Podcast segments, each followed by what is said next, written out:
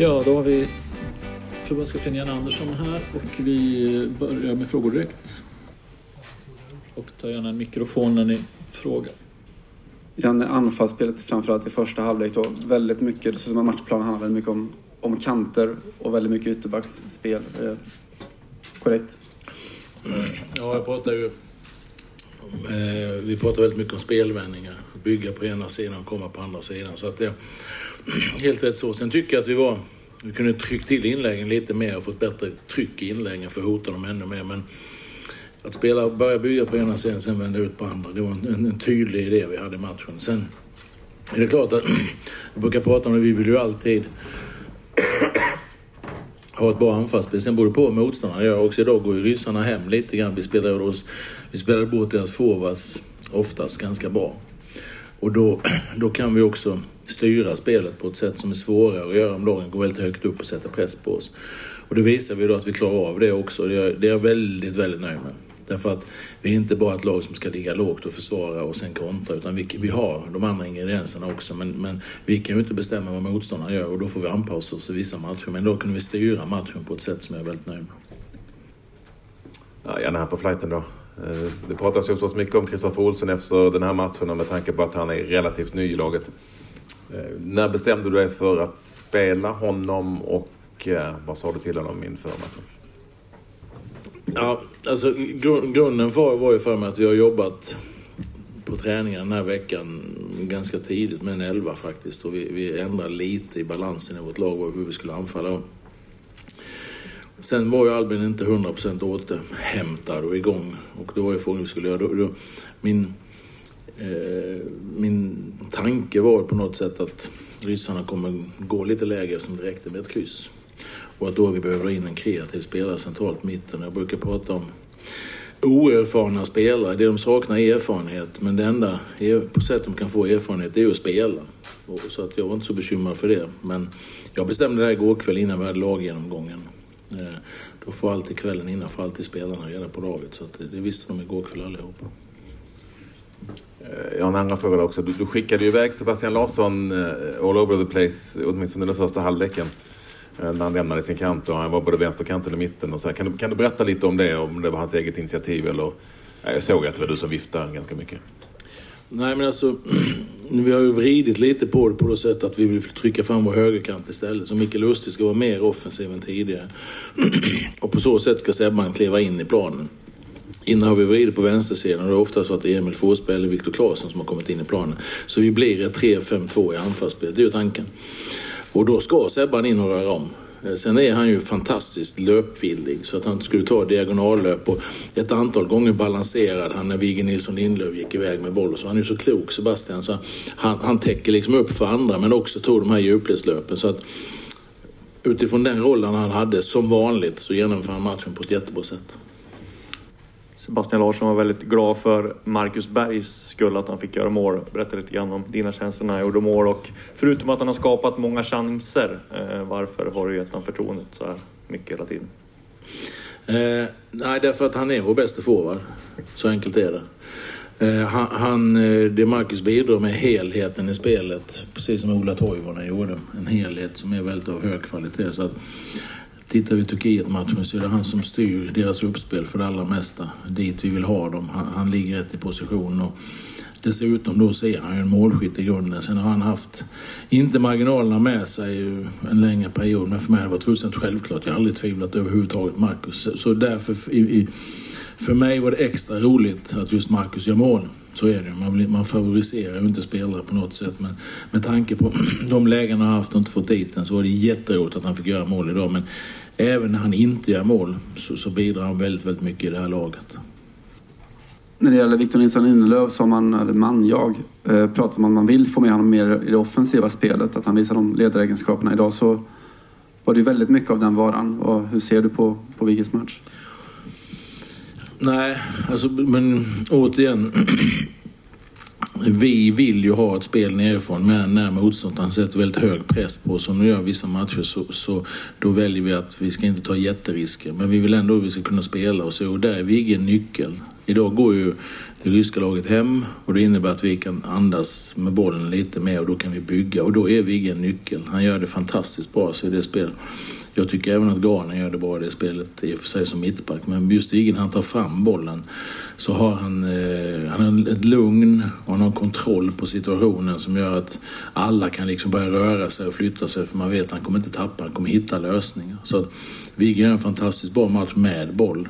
Men det bygger också på att det finns en trygghet totalt i laget med bollen och det är det här någonting vi pratar om ganska mycket att kunna utföra bättre och bättre efterhand. Så jag hoppas att det här liksom gav ett självförtroende i vårt sätt att spela. Att vi, vi ska kunna äga boll längre perioder i matcherna. Vi ska våga spela med, för det har vi pratat mycket om.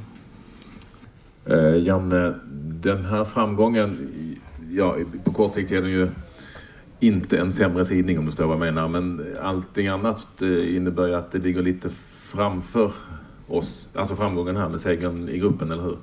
Eh, hur tänker du kring det? Hur värderar du egentligen segern? Eller grupp, gruppsegern ska jag säga. Ja, gruppsegern. Ja, nej, men det, är, det är ju, det är ju Turkiet-matchen hemma som, är en, en, som gör ont i mig fortfarande. Men annars så tycker jag att vi kan ta samma resultatkrav i träningslandskamperna när motståndarna spelar sina bästa lag och vi matcher runt som jag pratat om. Så därför så har jag inte varit så stressad över det här. Men därför är det väldigt skönt att få bevisa den här samlingen både Turkiet-matchen och idag då. Vilket lag vi är. Eh, och att bli etta i gruppen, det får vi först glädje av nästa gång utifrån att vi går och spelar i grupp 1, och sen, eller Serie A, och sen nästa gång det är EM-lottning. Men bara det att vi nu är i andra potten, det är ju en viktig del. Eh, också då att vi har en väldigt bra chans att få en hyfsad playoff-situation om, om vi då skulle missa, hemska tanke, eh, gruppspelet nästa år. Så att det finns så många bottnar i det här tycker jag att vi, de här två matcherna vi har gjort, om jag ser det som en helhet, så hela samlingen när vi går in i det här så så är det ju ingen tvekan om att man pratar om kniven på strupen och man kan uttrycka det på olika sätt. Men det är klart att vi var ju tvungna att vinna två matcher, så enkelt var det. Och så gör vi det på det sättet vi gör. Så jag hoppas och tror att det här spelarnas självförtroende och hela vårt självförtroende, vi som jobbar med landslaget idag, gör att vi fortsätter vi göra på det sättet som vi jobbar och pratar om så, så, så kan vi rå på de flesta. Och det, det, det är ju liksom, har varit vår, hela vår ingång hela tiden, Peter, som minns. Det här är enormt självförtroendeskapande tycker jag, de här två matcherna i lördags och idag. Eh, dels läget med Claesson, om du kan uppdatera oss om det. Och sen också eh, det är väldigt mycket att ni har väldigt mycket boll idag. Eh, har ni pratat något, skulle du säga att ni har tryckt extra mycket på ert anfallsspel inför den här matchen? Har ni gjort något särskilt i era förberedelser? Eh, för det första, eh, om vi tar Viktor då, så har han stukat foten. Sen eh, har jag inte hunnit prata mer med det, men det är en fotledsstukning. Så jag hoppas att det, det ska gå över relativt snabbt utan att veta mer om det just nu. Sen eh, Nej, vi, varje samling så tränar vi lika mycket anfallsspel som försvarsspel. Sen kan man säga att spelarna på planen avgör ju lite hur det blir och hur motståndarna agerar. Och det var ju som jag var inne på innan. Lag som vi mötte, mötte vi Turkiet hemma där vi hade svårt att kontrollera matchen på samma sätt. Så gick de upp och körde på oss väldigt högt och i den matchen löste vi inte det så bra. Här gick inte ryssarna upp utan de valde att gå hem lite mer och, och ibland halvstressa oss och då spelade vi oss över och då sjönk de hem. Så att jag vi kan inte bestämma vad motståndarna gör i sitt försvarsspel. Jag har försökt förklara det här nu många när man frågar liksom, nu ska ni spela mer anfall? Ja, vi håller inte på att spela kvadrat i eget straffområde och är uppe med fem man och pressar oss, för det vore idiotiskt. Och ha bollinnehav och stå och passa bollen till varandra, men det är ingenting som jag värderar heller, utan målet är på andra sidan planen, dit ska vi ta oss. Idag tillåter ryssarna oss att börja bygga vårt spel. Och det, här, det tränar vi på varenda samling. Och vi gör det på ett jättebra sätt idag och kommer till avslutssituationen på det sättet. Så att, det handlar ju om att ha en grundidé hur man vill spela och sen beroende på vad motståndaren gör så måste man hitta en anpassning i det sättet att spela då, om man pratar om anfallsspel. Men jag är väldigt glad för att vi kunde visa upp att när vi nu fick chansen mot ett lag som valde att gå hem lite att när vi spelade Boteas första press så kunde vi faktiskt visa en variationsrik fotboll med spelvändningar och, och, och djupledshot och så vidare. Så att jag, jag är jätteglad att vi får visa upp den sidan, för vi har det. Det finns ju i vårt sätt att spela. Men som sagt, motståndarna... Det finns ju, ett, det finns ju några på andra sidan planen som vill jävlas med en också, tyvärr, ibland. En eh, lång fråga, en kort då. Eh, den långa är, mot Turkiet så ser man väldigt enkelt hur en grundidé ser ut. Den är väldigt tydlig i det, stabiliteten och allt det där. Men tycker att den här matchen som är mer total fotboll säger mer om hur trygga ni är i er grundidé med tanke på att ni kunde ändra, att ni kunde vara mer flexibla så. Det var den svåra frågan. Den lätta är, nu summerar vi landslagsåret 2018, 1 till 5 plus. Ja, för mig kan det inte vara något annat än fem. Alltså, jag är jättenöjd med hur det här året har blivit. När vi för ett år sedan lite drygt kvalificerade oss för VM och den uppladdningen som var inför hela, hur, hur, hur eh, vi liksom byggde det in i VM och sen nu under hösten. Självklart finns det fläckar på den kartan också som inte har inte varit på något sätt hundraprocentigt. Men som helhet utifrån vad vi är i näringskedjan och hur det ser ut så tycker jag vi ska ha ett väldigt högt betyg. Och får jag bestämma så väljer jag en femma såklart, det som du frågar mig. Men det är högt betyg för det vi har genomfört. Sen, ett bra fotbollslag ska ju kunna variera sitt spel beroende på motståndare. Det är lite det jag är ute efter. Men, så att eh, tittar man på vad vi gjorde i, i Turkiet så möter vi en typ av lag. Då måste vi spela på ett sätt. Idag möter vi ett lag som går hem och gör det lite på ett annat sätt och då ska vi kunna klara att spela på det sättet. Och jag tycker också att vi har klarat av att spela på olika sätt på motstånd som vi har haft innan. Men ändå med någon form av grundidé som bygger på organisation och förberedelse, attityd och jobb och så vidare. Så den här matchen bekräftar för mig att det finns vi klarar av att göra det på fler än ett sätt. Och jag tycker det, ibland när folk har frågat mig så tycker jag det har varit en liten begränsad... Vad ska jag säga?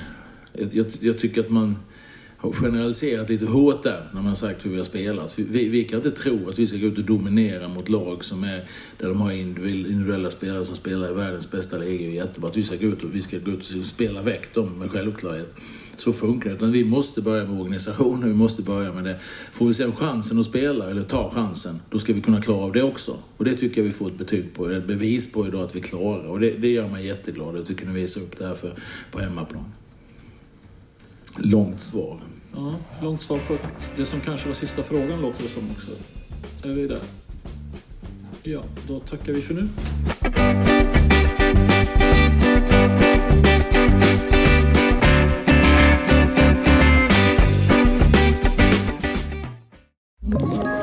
Ett poddtips från Podplay.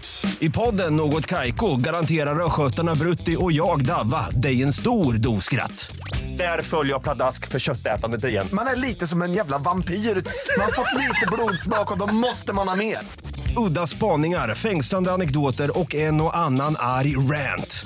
Jag måste ha mitt kaffe på morgonen för annars är jag ingen trevlig människa. Då är du ingen trevlig människa, punkt. Något Kaiko, hör du på Podplay. Därför är gardinerna.